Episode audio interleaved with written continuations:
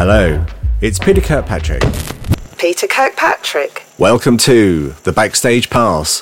The Backstage Pass on Airwave. Today, I've chosen to give you a backstage pass that will give you access to a track that put a tuxedo to 80s pop. This is More Than This by Roxy Music, released in 1982.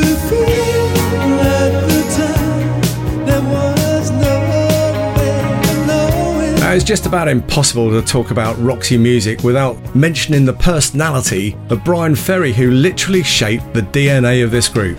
Bryan was a born artist. He grew up in Newcastle, England, in a working class environment. His parents want him to be a lawyer, but he becomes passionate about music by devouring the famous magazine Melody Maker that he is paid to distribute. He dreams of pop art, Andy Warhol, and his factory, so enrolls in the fine art department of Newcastle University, where he learns to create by navigating between genres and references. And it is exactly this idea of patchwork that will make the DNA of Roxy Music.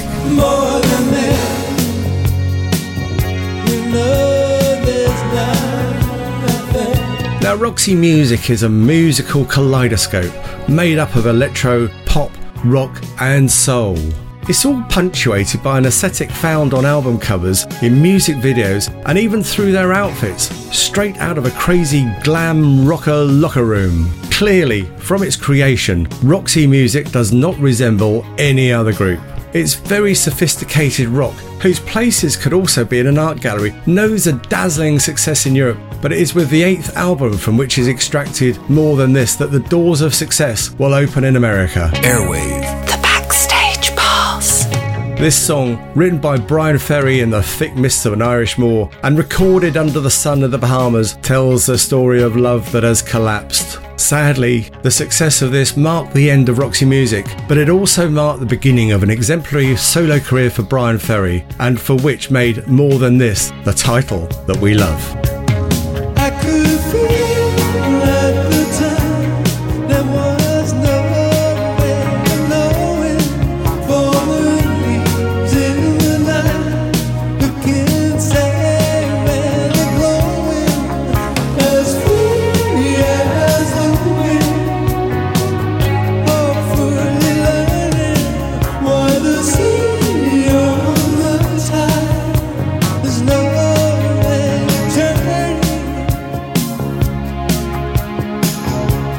more.